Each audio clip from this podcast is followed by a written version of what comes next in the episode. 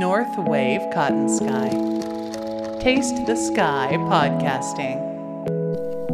テイストザスカイポッドキャスティング FM ノースウェーブ毎週月曜から木曜午前のワイド番組コットンスカイのインタビューコーナーテイストザスカイを再編集したポッドキャストプログラムです毎週一組登場するゲストのインタビュー全4回を1本にまとめたディレクターズカットエディション最後までお楽しみくださいサロンアッシュオーナー村田さんよろしくお願いしますよろしくお願いいたします。いつですか一番最初私は村田さんとお会いしたのは？えー、もう何年ですかね。8年9年くらい前そうですよねになるかと思います。なりますよね、あのお友達のご紹介というか私はその方に連れて行ってもらってそうですね。はい。ですよね、はい、ご一緒だったと思います。そうですよね、結構時間が経っているものではいそうですねうん。かなり前だったように記憶を。サロンアッシュはお店自体は何年ですか、今10年目です。あじゃあ結構序盤で私そうですね。お会いさせて2014年の4月にオープンしてるので。あそうですか、はいじゃあもうすぐ10周年な。そうなんですよ。そうですか、はい。もう場所も変わらずそうです。あそこですか、はい。住所どこでしたっけ？えー中央区南四条西2丁目、うん。セントラル S4 ビルの地下1階でやってるんですけれども。もうめちゃくちゃおしゃれだね。いえいえいえいえ。超おしゃれなサロンアッシュでございますが改めてはい。どんなどんなお店ですかっていうのもあれですか、えー、と当店はまあ大きいジャンルで言うとワインバーの種類には入るかと思うんですけれども、うん。当店はワインの中でもシャンパーニュシャンパンに特化してるお店になるので、うん。まあできればシャンパンバーとか、はい。シャンパーニュバーって言っていただけるようになると嬉しいかなと思ってやってます。種類もすごく豊富なんだろうなって思ってるんですけど、はい。素人の私は、はい。私もいろいろ飲ませてはいただいていますがどのぐらいのそうですね。当店のまあリストにあるものだけでうん。だいたい150種類ぐらいは、すご置いてある。え随時ですか？はい。うわーそんなにあったんですね。そうなんですよ。世界にシャンパンってどのぐらいあるんですか？え？もえーとですね。シャンパンってう、えあのースパークリングワインの中でもシャンパンっていう種類がまたあって、えはい、まあ、フランスのシャンパーニュ地方で作られているうん。スパークリングワインのことのみをシャンパーニュって言えるんですよね。うん。まあ、それが皆さんシャンパンシャンパンって言ってるんですけど、はい、でそのシャンパーニュ地方に、まあ、メーカーというかうん。作り手になるんですけれども、まあ大手のところからかなりご家族でやられてる小規模なところまで含めると約5,000あるって言われてるんですよ。あ五千種類。5,000メーカー。五千メーカー、はい。あじゃあもう種類で言うとそんなもんじゃない。そうなんですよ。なのでまあそのメーカーによっては、うん。まあ大体常時10種類ぐらいのアイテムを出していたり、まあ、そこに限定があったり、あとはあのヴィンテージのものがあったりってなるとも数う万だじゃあ効かないかと思いますね。どのくらいあるか想像はつかないですね。村田さんでもじゃあ全部味わい切ったっていうことではない。いや多分無理だと思いますね。そうですね、そう思うと。はいでその中でも 日本に入ってきたことがあるっていうものだけでもそうか。3分の1にも満たないかと思うので。へえあでも3分の1くらい入ってきてるって結構すごくないです？入ってきたことがある。あそっか、はい。出回ってるかどうかとはまそうでた別すね。まあ当然その取引の関係だったりとかもあるんでしょうし、うんうん。そういう意味も含めて入ってきたことがあるっていう感じですね。へえ村田さんどのぐらい飲まれてま種類で言うとどのぐらい飲まれてると思います、えーどうなんでしょうね。全然想像もつかないですけど、どうなんでしょう？どのくらい飲んでるでしょう？考えたことないですねそれは。ご自身のあれですよねお店でもまあテイスティングとかまあをされて、そうですねはいあのこれを入れよそううかですねはい決め方ですよね。そうですね。あーでもそう150種類私はどのぐらいいただいてますか？種類で言うと。優香さんがうちで飲まれた種類、うん、えー、どのくらいなんでしょうね。私全然あの種類で美味しいか美味しく美味しくないはないんですけどこれはどんな味だなって毎回思ってそのフレーバーだったりとかその時はい。その時で楽しんでるので、全く知識が増えてないんですよね。はい。まあ、当店は、まあ、グラスで6種類常時出しているので、うん。なので優香さんも何回か来ていただいてるので、はい、30種類ぐらいは絶対に召し上がっているとは思いますけど、おー。はい、知識にね知識にはなっていないんですよね。幸福な思い出にはなってますけれども。あの6種類っていうのもそれもきちんとその毎回グラスで飲む時はラベルを見せはてい。いただいて、はい。並べていただいてストーリーも聞かせていただいて選ぶので、はい。すごくそのなんか楽しいし、はい。シャンパンのイメージってやっぱりすっごい私村田さんと出会うまでは、はい。なんかうーんレベルが高すぎてというかちょっとはい。敷居が高いっていうイメージがあったんですけど、はい。意外とその楽しみたい気持ちで対峙すると、はい。優しいですよね。受け受け入れてくれるんだなと思って、そうですね。シャンパンも。まあ私もそのシャンパンシャンパーニュのうん。皆さんのね、一般的なイメージっていうのがそういうのもあったりとかするので、はい。なのでもっと身近に感じていただきたいですし、うん。シャンパンっていいもんなんだよっていうのをこうご理解いただきたくて、うん。それでうちは毎日6種類のグラスのシャンパーニュを出してるんですけれども、はい。比較的スタンダードなものから結構まあす世間一般的には高級って言われるような部分まで出しお出ししてるんですけども、うん。そのただ6種類をやみくもに出してるんではなく、はい。シャンパンの中にもいろいろなその種類というかうん。テイストのこうなんていうんですかね種類があるんですよね。はい。まあそれをこういろいろとお楽しみいただけるようなラインナップにしていて、うんうん。なので6杯全部飲むとなんとなくですけど、うん。あシャンパンってこんな世界があるんだねっていうのをこうお分かりいただけるようなラインナップにはしてるつもりなんですよね。なかなかそのグラスでシャンパンを出すってすっごくその難しい世界だと思うんですよね。はいはい。あの保存という意味だったりとかも、はいはいそのあたりっはいはていどうなさってるんですか？まあ基本的にはうん。確かにおっしゃるように保存が難しいんですよ。うん。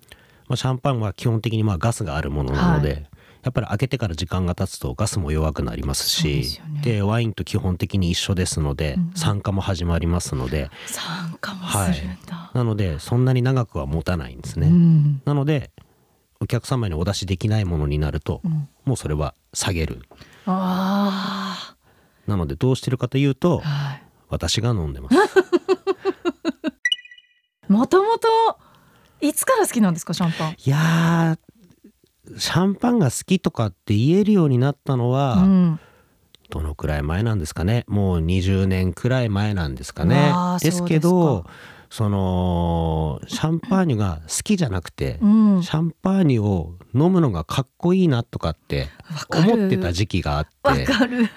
大した味も分からずにそれは多分うん30年くらい前あにはまだその当時ってあのグラスでシャンパーニュを飲める店っていうのがほぼなかったんですよ。そうでしょう。やっぱりそうですよね。でちょっとしたレストランとかでも、うん。なかなかシャンパーニュグラスでっていうのはなくて。一本売りになりますよねそうですね。どうしても。はい。うんうん。で35年ぐらい前か、ええ。バブルっていう時があったじゃないですか、はい。あの時には一杯程度しか飲まない人も一本頼んでたんですよ。そうですよね。はい。飲みたいとなるとそれしかチョイスがないってことですよね。でその当時はそれが結構多かったんですよねお客さんも。あーあそっか。それバブルだし。はいそうなんですね、うんうんそれもあったせいかあまりグラスで出してるお店がなくて。ですけどその当時私あのホテルの結構高単価なうん。レストランで仕事をしてたんですけども、はい。そこはグラスで出してたんですよね。そうだったんですね。なので、まあ、そのテイスティングと称してうん。ちょいちょい味見もできますし はい、触れる機会もあって、うん。で自分でまあバーに行ったりなんだったりする時にもさすがにシャンパンはないけれども、うん。グラスでスパークリングが飲めますか？ってこう必ず聞いてたんですよ。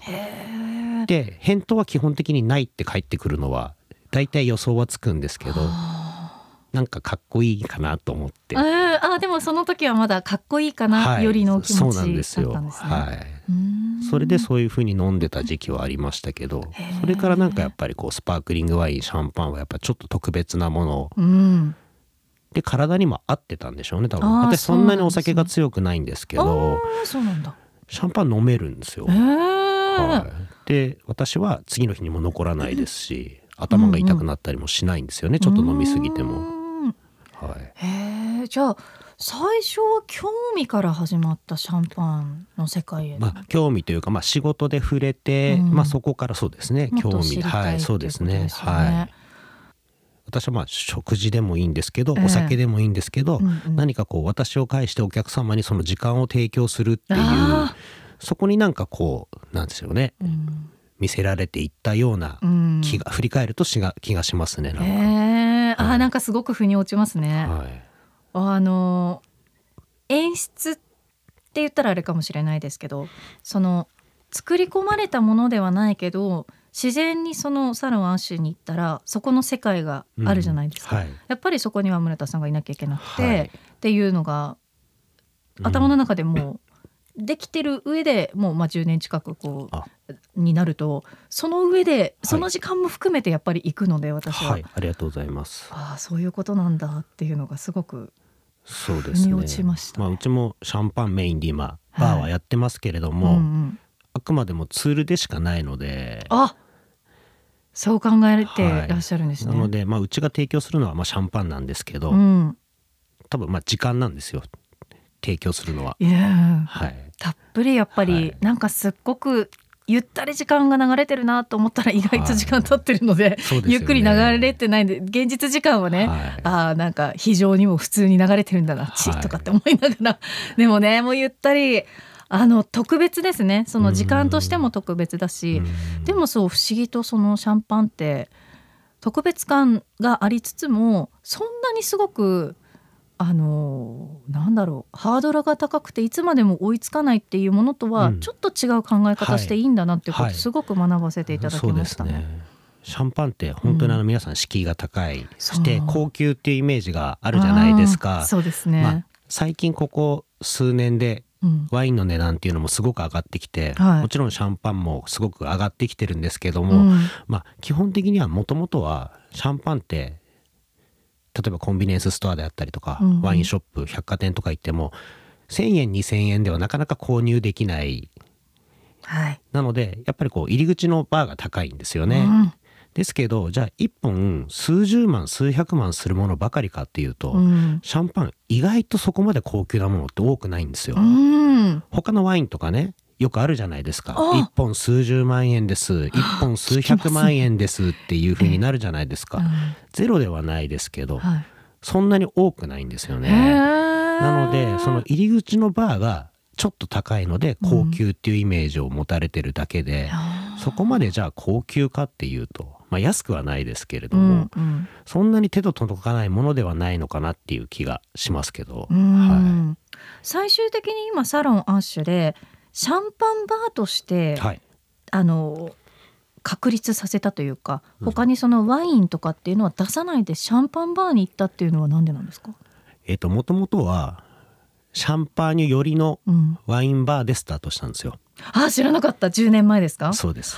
オープンした時には、ええ。まあ、っていうのも近くにたくさんワインバーありますしう、ん。すすきのにもたくさんワインバーあって、いいお店もたくさんありますし、うん。でそこにそのワインだけで品揃えをするって言ってもそんなにたくさんの種類も置けないですしそうなった時に何かこう特徴を出さないといけないなと考えて、はい。でシャンパンシャンパンには私好きだったっていうのもあるし、うん。まあ、さっき優香さんがおっしゃってたうん。グラスで開けた時の保存だとかがやっぱり難しいんですね。なのでそんなに何種類も何アイテムもグラス用に抜くお店ってほんとないんですよ。ないと思いますえ北海道でありますか？今はないと思います、ね。そうですよねはい、もっと言うなと全国でもかなり少ないと思います。そうですよねはい。なので、うん最初はグラスで提供するシャンパーニュ比較的スタンダードなものを3種類っていうところから始めたんですよね。へえ、ですけどやり始めてみると、うん、意外と札幌の人も受け入れてくれてあ3種類じゃ物足りなくなってきたんですよ。あもっといろいろ飲みたい人が、なのでちょっと高級って言われるようなラインのものもグラスで提供しようと考えて、うん。それも含めて5種類に増やしたんですよ。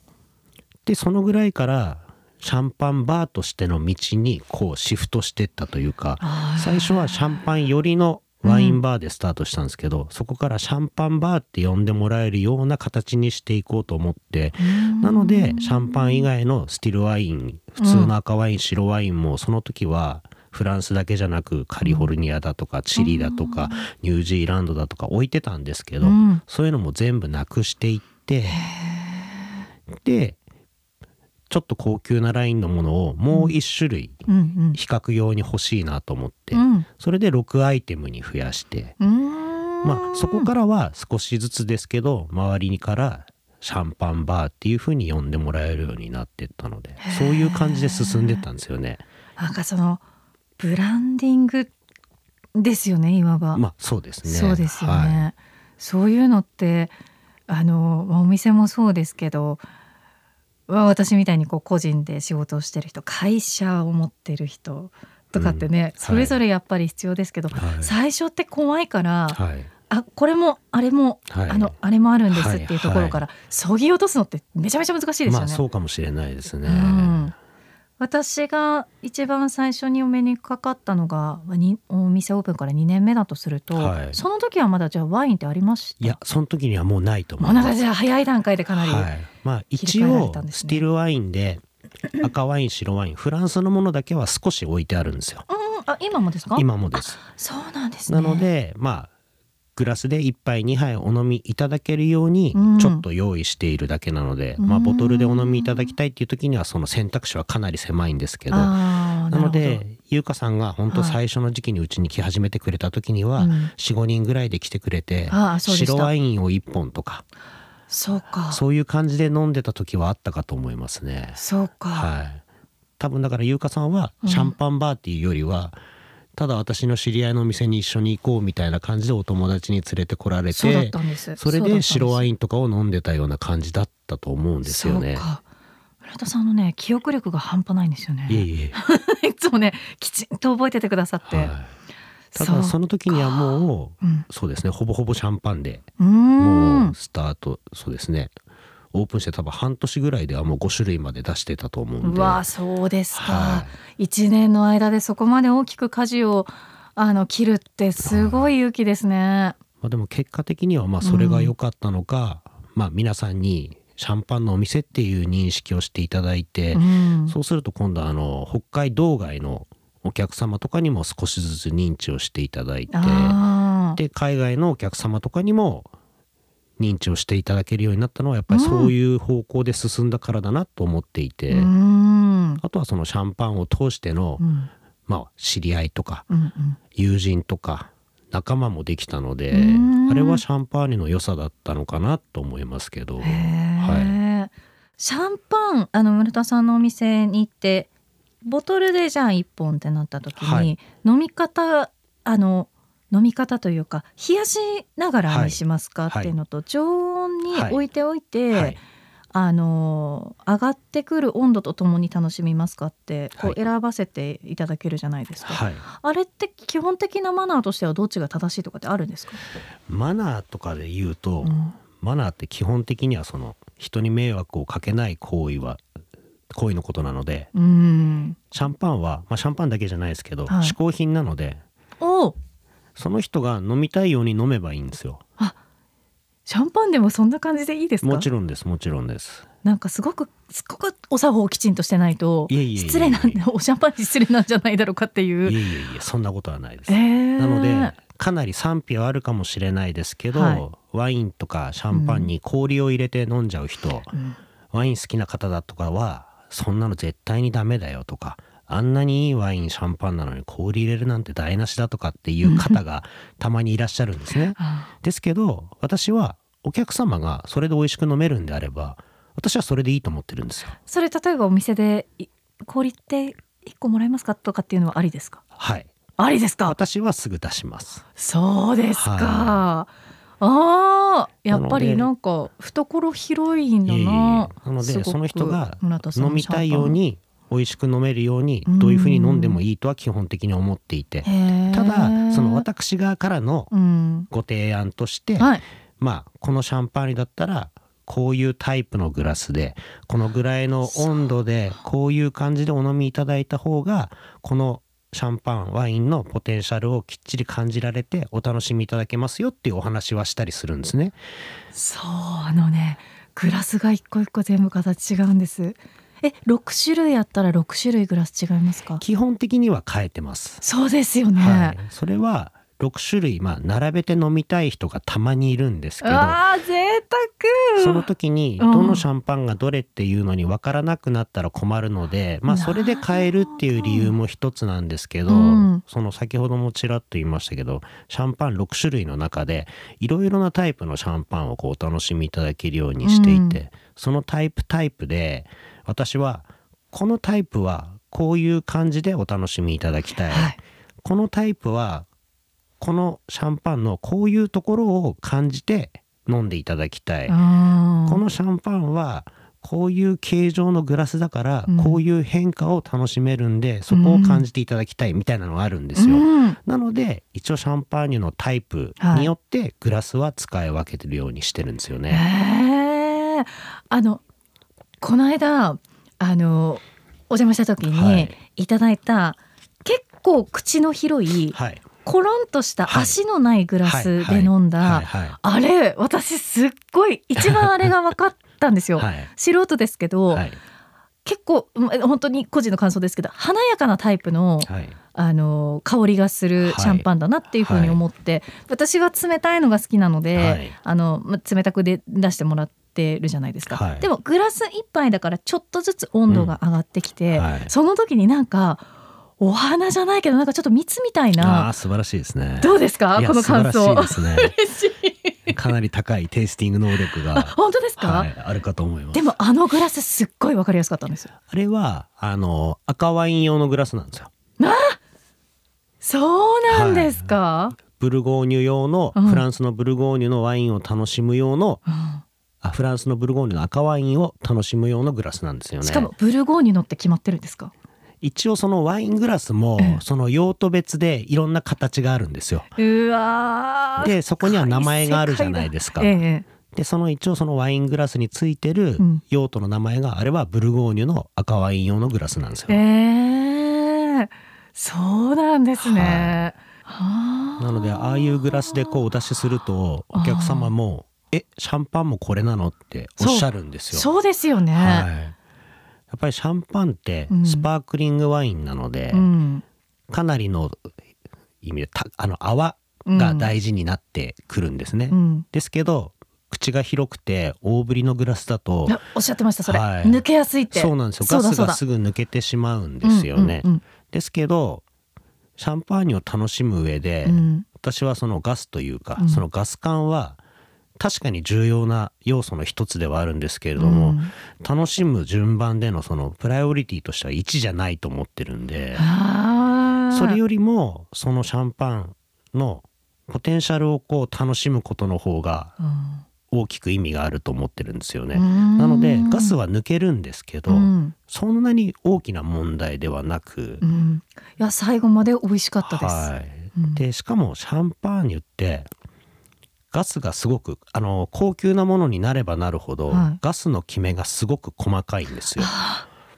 となると抜け抜けにくい。にくい。はい、うんうんなのであの表面からプチプチプチプチ泡はもちろんどんどんどんどん飛んでいくんですけど、うんあのワインの中にきっちりと泡がガスが溶け込んでいるので、うん口に含んだ時のガス感はしばらくの間はそうそう損なわれない。あで仮にそれがなくなってーも、美味しくなく美味しくなくはならないというか、うん、うん、いや本当にそうですね。ワインとしてのポテンシシャルが高いので、うん。ガスがなくなった後もすごく楽しめるっていうところがあるので、うん、なのでそんなに問題ではないと思います。はあ。ただこれも好き好き嗜好品なので、うん。やっぱりガスがっていうおっしゃる方もたくさんいるので、うん。そういう方にはあくまでも私の提案はそうですけどお客さんはじゃあこっちのグラスでってなった時にはそれはもちろん変えますけどはい。そこもでもそのまあお詳しい方とか、はい。しっかりと自分の好みが分かってるっていう方だとそこはそこに合わせていいっていうことですね。なのでさっき優香さんがおっしゃったそのボトルで頼んでいただいた時にも、うん。常温のまま楽しむ。うん。もしくはそこから温度を上げていく。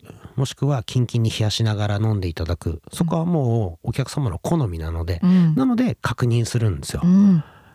多分広く一般的な方たちはシャンパンは冷やして飲むっていうふうに思ってると思うんですよね、はい。なのでそこで私がボトルで提供した時にあの氷の入っているバケツに入れてなかったら、うん。このお店サービス悪いなみたいに思われるじゃないですあか。あそっかそっか、はい。なるほどでも逆にあ冷やしてくれないんだ、はいみたいなことですね。シャンパンをちょっと知ってる人は、ええ何の確認もせずに冷やしたまま出してくるえのかなるほど難しいな。ってなるじゃないですか。まあなので私はあえてうんボトルでご注文いただいた時には、ええ今提供してる温度はだいたいこのぐらいだなっていうのは分かるので、うんそこを必ずまずテイスティングしていただいて、うん温度の確認もしていただくんですよ。そうですか。私もうお任せっきりなので、はい。そのあたりはあの多分最初はしてくださってたんだと思うんですけど、もうあのお任せでって言ってやってもらってますよそねの。上でじゃあこのぐらいを維持するのか、うん。もっと冷やして、うん。もしくは冷やしながらずっと冷たいまんま楽しみたいのか今の温度はそこそこ適温だと思うし、ええ。ここからもうちょっと上げていきたいとかっていう方もいらっしゃるのでなので確認をするんですよね。なんか芸術ですね。でそういうことを言っていくとええ知らない方も「え冷やさないの?」みたいなことをおっしゃる方もいるんですよね。そうするとシャンパーニュを楽しむ幅みたいなのもまた一つ知っていただける要素にもなるので、そうんですよ。なのでこう比較的理解していただいてる方、うん全然知らない方、うん。そこは問わずにそういう声かけをするようにしてるんですよね。ん。そうすることによって来ていただいてる方のうん。その知識というか、うん楽しみ方の幅みたいなのを知っていただく理由の一つにもなるので、はい、あもちろん9年近くこうお世話になってていろんなその村田さんともお話相手していただいたりとかするはするんですけどなかなかねそのシャンパン自体のお話まあ村田さん、ご自身のお話っていうところまではこんなに深掘りできたことがなかったので。そう。でも9年ぐらいお世話になってなおあ冷や冷やしますか？そのまま常温であの温度上げていきますか？って言われた時にどっちが正しいんだろうって私、ちが正解っていうちょっとなんか自分を疑う気持ちがあって、はいはいはい。これでもなんかぜひ聞いていただいたら別にその村田さんはクイズを出してるってわけじゃないんだなっていうのを、はいはいはい。なんかね思って思えるうなんか気持ちの幅が増えると、はい。きっと楽しいですね。そうですね。うん、だから正解は先ほども言ったようになくて、うん。その日の気分だったりその人の好みでいいので、うん。これが多分夏と冬ではまた違うと思いますしどんなタイプのシャンパンをチョイスしてるかにもよって違ってくるし、うんうんうん。あとはその時の気分にもよると思うんですよ。うん。あそれでいいんだ。はい、コロナ禍でおうち時間やっぱり私全然家飲みしなかったんですよ昔、はい。はい。でもコロナ禍でめっきりやっぱりその家飲みっていうのがうんうん。定着して、はい。あのまあ何だったらその年間日数でいうとお家で飲むっていうのを含めるとちょっと増えたぐらいにしてね、はい。い、ろんなその料理も好きなので、うん。いろいろこう合わせてっていう中でなんかコロナ禍ってどうでした？お店。はい、今その優香さんがおっしゃったように、うん私もコロナになり始めコロ,、うんコロナが出始めの頃に一番恐怖を覚えたのはそこだったんですよね。本当そうですよ、ね。皆さんその外に出ないことが習慣化していって、うんで習慣化することによって、まあ、無意識のうちうんに家で飲む時間が増え、外に出なくなりっていうのがってなっちゃうと、開けたとしてどうなるんだろうっていう不安もそうですね。ありますよね。なのでほんの一時だったらね皆さうんん我慢っていう言葉で外に出ないで家出になりますけど、うん。コロナなんだかんだもう3年ぐらいあったじゃないですか、うん。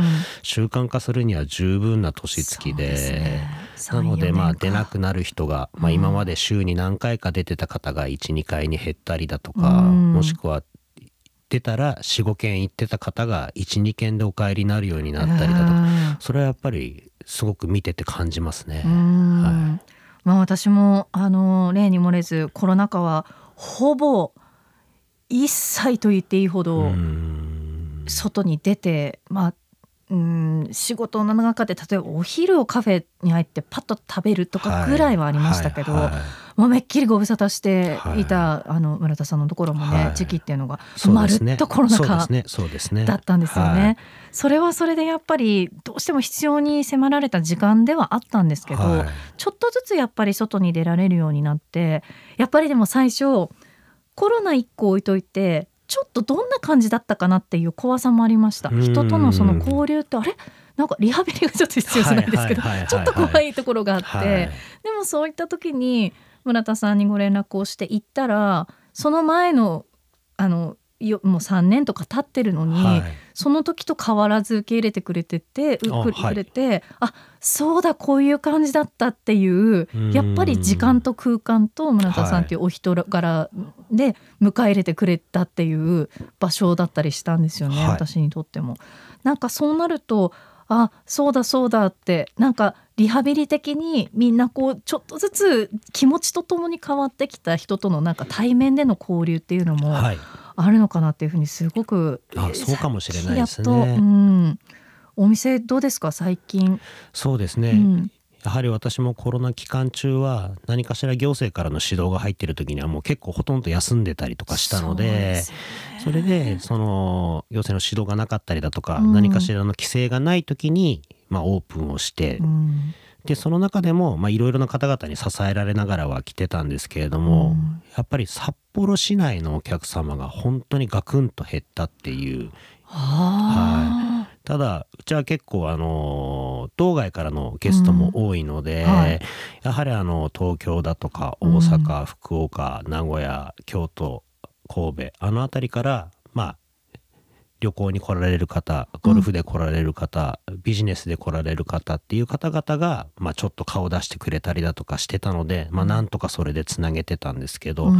ただ今年になって、まあ、やっと少しずつ札幌の方が2年ぶり3年ぶり5年ぶりぐらいでこう顔を出してくれる方が少しずつなんかこうはい増えてきたような気がしますけど、そうなんですね、はい2023年は後半にかけてやっぱり徐々に徐々にまたまあ戻ってきたというか新しいフェーズにこうちょっと入ってきたねですね。感じがはい。ありますよね。なので私もよく戻ってきたかいっていろいろな方に言われるんですけど戻ることはもうないと思っていてもう以前とはもうまるっきりそのなんでしょうかね。皆さんのスタイル生活様式も全部変わっちゃってると思うので、うん。なのでまあこれからも新たにうん。っていう風な気持ちでは考えてますけどね。うん。はいちょっとお話戻っちゃうかもしれないんですけどシャンパンってはい、いつ飲むのが正しいんですか？あまた正しいとか言っちゃった。もうお好きな方は朝起きてパンと抜きますし。で食前食中食後寝る前もう別にどのシーンも選ばず、あそこもいいんですね、はい、本当お好きな方は朝から寝るまで飲んでますよね。すごい。はい、まあ飲みっぱなしってことではないですけれども、うんうんまあお休みの日日だったらそれが楽しみって言って、はい。時間問わず自分のスタイルでっていうことなんですね。そうですね。でシャンパンって結構万能でええ。あのシーンだけじゃなく、はい。食事の種類もそんなに問わないんですよ。そうそれでも思います。意外と和食だっていいじゃないですか。いやそうですね。お寿司だっていいはい。し、最近はねお寿司屋さんとか和食屋さんも中ワイン華もですよね。そうですね。ワインだけじゃなくシャンパンのリストが少し充実してるお店が増えてきたように感じますし、うん。その料理のジャンルかなりこだわらずにいけるんですよ。まあ、和食もちろん美味しいですしこれからだったら鍋にもいいですし、もちろんフレンチイタリアンっていう洋食はそうですけれども、今おっしゃったように中華ともすごく相性もいいですし、あとは比較的ワインが NG って言われがちな辛い料理、あ韓国料理だとか。タイ料理とか？はい、スパークリングならいけるんですよ。確かに。はい、うわーなんか広い。そうなんですよ。うんでもちろんスイーツうんうんともいけますし、うん。まあナッツだったりとかそのちょっとウエット系のおつまみとかでも。そうですね。そうですよね。はい。あすごく思ったより。なんか私が村田さんに見せてきてもらっていたものってあいっぱいあるなって思ってたけどはい思った以上に奥も深いし、はいなんか入ってみたらもっとなんか幅も広いし、そうですね。あそんな世界が広がってたんですね。かなり万能なお酒だと思います。そうですね。お店としては今後こう展開だったりとか何かこうお知らせ的なものってありますか？そうですね特にこれっていうのはないんですけれども、うん。まあ引き続きまあこのシャンパンっていうものをまあいろんな方々に知っていただいて、まあ、それを広めていくのが私の務めなのかなって今は思っているので、うん。引き続きそのグラスで6種類を出すっていうのはやり続けられるように、うん。まあ、これもコロナでいろいろ考えたんですけどはい。ですけどアイテムを少なくするですとか、うん。そういうのも考えた時期もあるんですけど、うんこれがなくなっちゃったらうちの特徴はなくなるなと思ってうん。なのでまあここはちょっと頑張って今やり続けようと思ってるところです。ちょっと興味があるなとかちょっとお話聞きたいな村田さんに会ってみたいなとかっていう方はぜひ足を踏み入れていただきたい世界ですね。はい。今日はサロン足オーナー村田秀人さんありがとうございました。ありがとうございます